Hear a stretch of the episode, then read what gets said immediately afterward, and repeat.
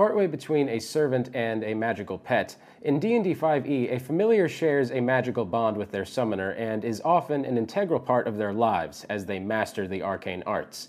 In 5th edition, a little animal companion seems simple, but can be deceptively deep in terms of its applications. Pick your favorite critter from the pet shop as we go through everything you need to know about how to wield them and maybe some other things you haven't thought of in today's episode. Before we begin, be sure to like and subscribe because we put out new content like this every week. But now, on to familiars.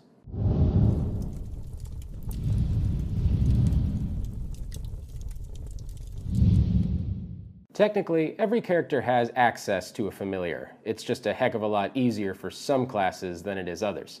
Fundamentally, it's all about the spell Find Familiar. If you want a little magic raven to call your own, you'll need to add this spell to your repertoire. Find Familiar is exclusively found on the Wizard spell list, which means that by far the easiest way to gain a familiar is to simply be a wizard and pick Find Familiar as your first level spell. For everybody else, it'll take just a bit more work. The new book, Tasha's Cauldron of Everything, added optional features for all the classes, including the Wild Companion feature for druids. Wild Companion straight up grants you the Find Familiar 5e spell and lets you ignore the material components to boot. Simply being a druid is now one of the easiest and most efficient ways of gaining a friendly beast. Next, warlocks choose a pact at third level, one of which is the Pact of the Chain. More than simply giving you the spell, Pact of the Chain essentially gives you a super familiar that works a little bit differently.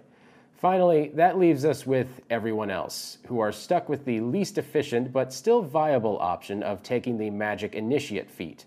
This feat gives you access to two cantrips and a first level spell from the spell list of your choice. And Find Familiar is conveniently a first level wizard spell. The other good news is that it's a ritual spell, so if you are a ritual caster, you can also get one without having an available spell slot.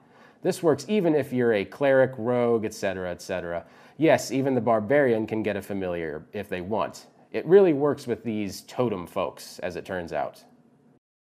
The spell Find Familiar takes an hour of magical work, 10 gold pieces worth of magic incense, and a brass brazier to summon a spirit into a nearby unoccupied space that takes the physical form of an animal.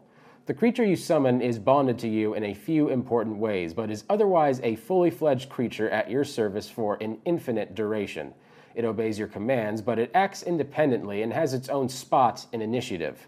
We'll go into a familiar's uses in a bit, but for now, let's start with the utilities written into the spell. If the familiar drops to zero hit points, it disappears, drops any object that they're holding, and waits to be summoned again.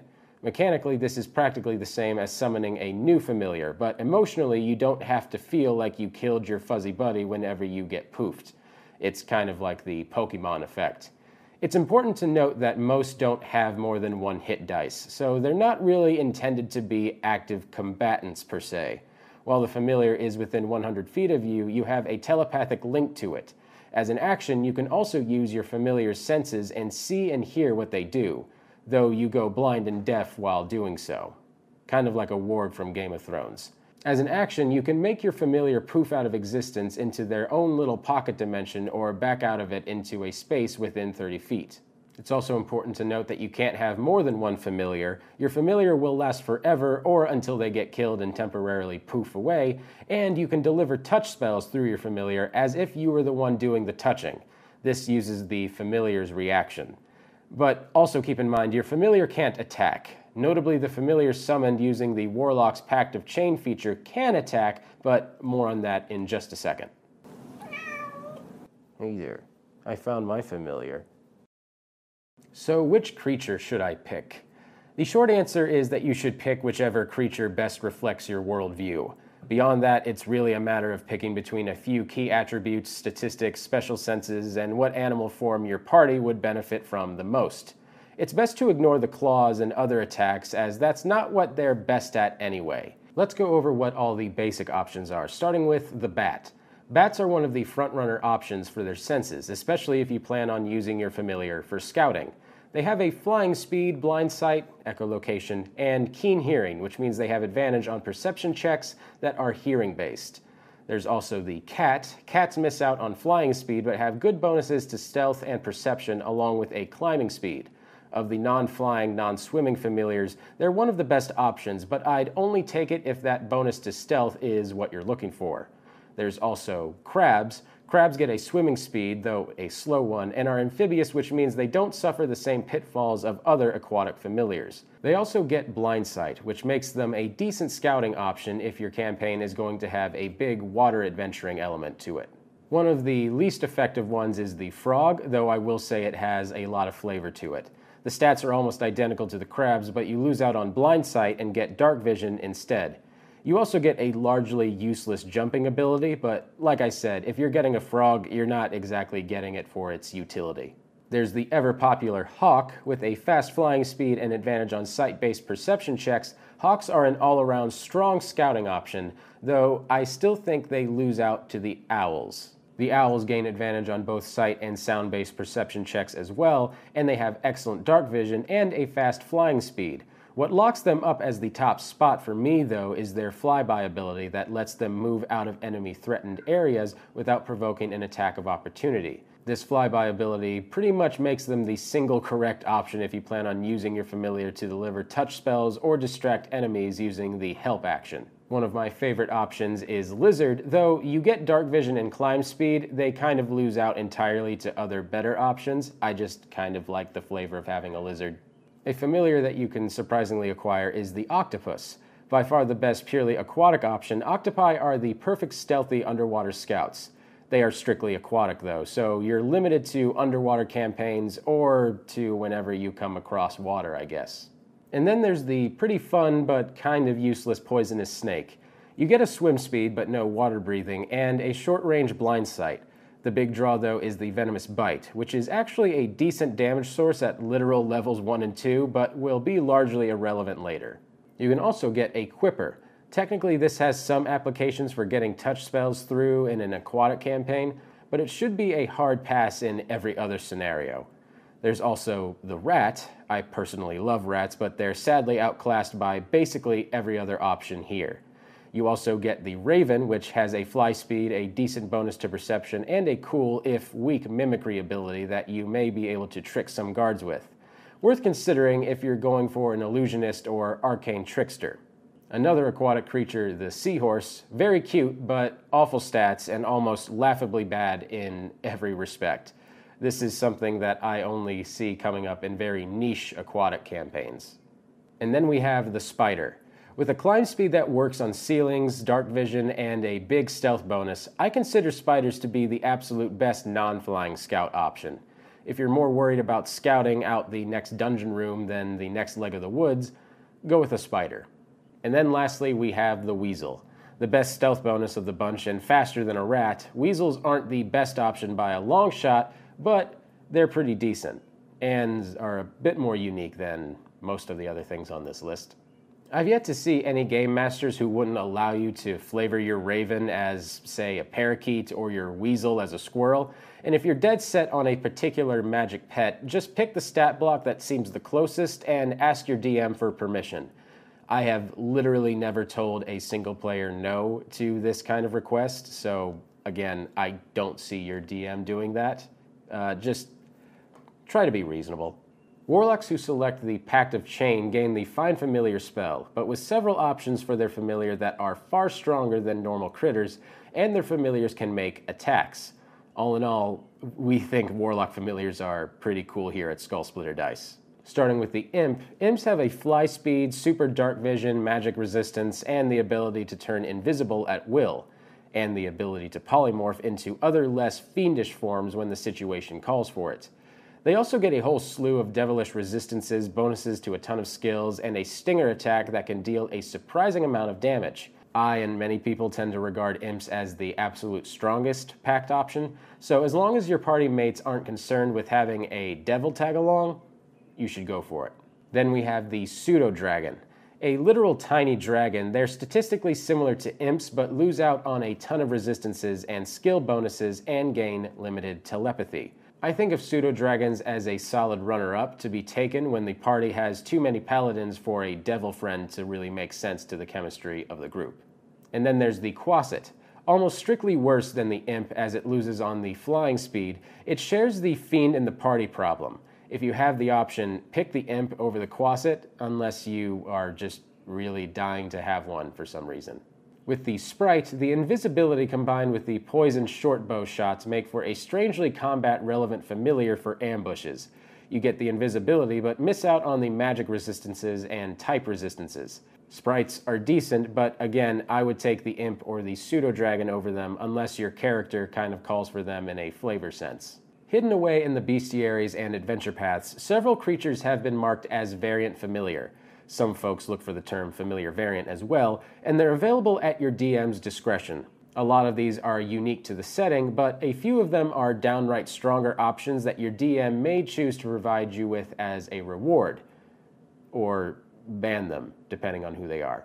Starting with Abyssal Chicken, which will definitely be the name of my D&D themed fried chicken shop, the Abyssal Chicken familiar can be found in Baldur's Gate, Descent into Avernus, and these chickens are tiny shrieking demons. They're uh, chickens a little generous. Statistically, they have decent hit points and a bunch of demonic resistances and immunities. They also have blind sight and a bad chicken ish flight ability. A funny option, and also surprisingly, a viable one. Almiraj are definitely one of the weirder options, being a rabbit mixed with a unicorn, and they can be found in the Tomb of Annihilation adventure path. Almiraj get a 50 foot land speed, which is the fastest non flying familiar I've ever seen, and they have advantage on both sight and sound based perception checks. Then there's one of my favorites, the Anvilwrought Raptor. These are magical living metal birds unique to the Theros setting. They have a surprisingly tough AC, the ability to record sounds like a magical tape recorder, and you can use them to scout vast distances as the familiar telepathic bond to these robot birds extends to one mile instead of just 100 feet. I've seen this familiar used to great effect with artificers, and I always recommend it. Another thing found in the Tomb of Annihilation adventure path are flying monkeys, and they get a fly speed and a climb speed and pack tactics of all things, which makes them a very strong touch spell delivery system. Found in Volo's Guide to Monsters is the Gazer, which is basically just a tiny beholder, and they're an insane step up in power level from most familiar options. You do have to be at least third level to bond with one, but that's a small price to pay for those eye rays. If you can gain a Gazer familiar, take it. We think they go great with necromancers or sorcerers or anyone that wants to take a dip into wizard. It's one of the best familiars in Dungeons and Dragons 5th edition, definitively. Found in Storm King's Thunder is the Tressym, and they're literally cats with wings. Besides the fly speed, they also get permanent detect invisibility and poison sense making Tressym work less as scouts and more as early warning alarms. Maybe my cat's a Tressym. He doesn't have wings, but he's a really great early alarm clock. I've seen a few players in my time completely dismiss or ignore Find Familiar, despite it being one of the most useful features a character can have if they know how to use it creatively. The benefits just aren't immediately apparent, so let's go over a few of those. Starting with one of the more obvious purposes scouting. If you don't want to go into the next room quite yet, you can just send your magical cat in first and see if any traps go off.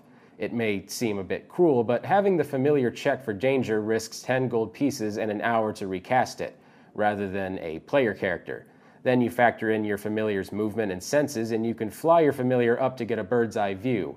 Use them to have quasi dark vision by seeing through their eyes, or you can get a sense of the space around you with a tiny sized creature that could fit through somewhere. You can also use them for touch spell delivery. Some very powerful spells use the range of touch, especially some great early spells like Shocking Grasp, Inflict Wounds, or Cure Light Wounds. Getting those touch spells in usually requires getting into the thick of combat, a place I'm sure many of you don't exactly want to be with your character build. If you use your familiar in combat like this, they'll likely get poofed by the first thing that attacks them, but that means that they wasted an attack on something other than you and your allies at the cost of 10 gold pieces. It's also usually not wise to use them against enemies using damage areas of effect. Your little familiar won't last long if fireballs are getting thrown around, so again, you gotta think a little creatively. Familiars may not be able to attack, but they can perform the often forgotten help action. When a creature uses the help action, they have two options. The first mode grants advantage on another creature's next ability check. You literally help the other creature with whatever they're doing and the second mode grants advantage on an ally's attack roll against a creature within 5 feet of you. You basically distract and mess with a target to give your friend a better shot. This is especially useful if you're an Eldritch Knight or some other mixed martial and magical class. Also, a side note for using your familiar this way, specifically for rogues, a familiar counts as an ally for the purposes of sneak attack. And lastly, if you find yourself in a situation where the all important magical MacGuffin slid across the floor in the middle of a fight, you can send your familiar to go snatch it. They can also administer items like healing potions, so your familiar can act as the emergency items dispenser while your friends are in a fight with the bad guys. Now let's get into the part of the video where I answer some of your burning questions, starting with Can I store stuff in my familiar's pocket dimension? The answer is no. When your familiar poofs back to their pocket dimension, they drop any object that they're holding, so you can't use your familiar like a fuzzy bag of holding. What is a familiar pocket dimension like? And going back to the Pokemon analogy, this is a bit like asking what the inside of a Pokeball is like. It just isn't touched much in the rules. That said, we do know that their pocket dimension is tailored to them, so it's likely comfortable for their spirit form to occupy. Am I allowed to pick any tiny monster out of the monster manual? Well, technically you could if your DM allowed it, but that rule is specifically meant for NPCs. Any tiny monster could serve as a familiar, but rules as written are limited to a certain list of creatures within the spell itself. I need to make a saving throw, so what does it use? Most lenient DMs will let you use your saving throw, but otherwise your little buddy might just go poof, depending on what you picked. This is one of those topics that can quickly devolve into choice paralysis for some you have plenty of options here, but I'm sure some of you heard a familiar choice and immediately went, that. I want that. Some people pick a familiar based on role playing reasons, some for mechanical benefit. I, however, just like snakes, lizards, and the idea of cats with wings. And if that's how you want to pick your familiar, go right ahead. Thank you guys so much for watching. I really appreciate it. Be sure to like and subscribe because we put out new videos like this every week. And if you have a really cool familiar that you're proud of or have a story that basically was only made possible because of your familiar, definitely tell me about it down in the comments. My favorite memory of a familiar really altering a campaign is when a druid found out with her crab companion that uh, basically, long story short, they figured out a secret within the island that they were on because the crabs told her familiar and she was able to tell the rest of the group. It was something I wasn't anticipating as a DM, and it just made the whole situation a lot more fun. Thanks again for watching. My name is Patrick Ferguson from Skullsplitter Dice, and until next time, farewell.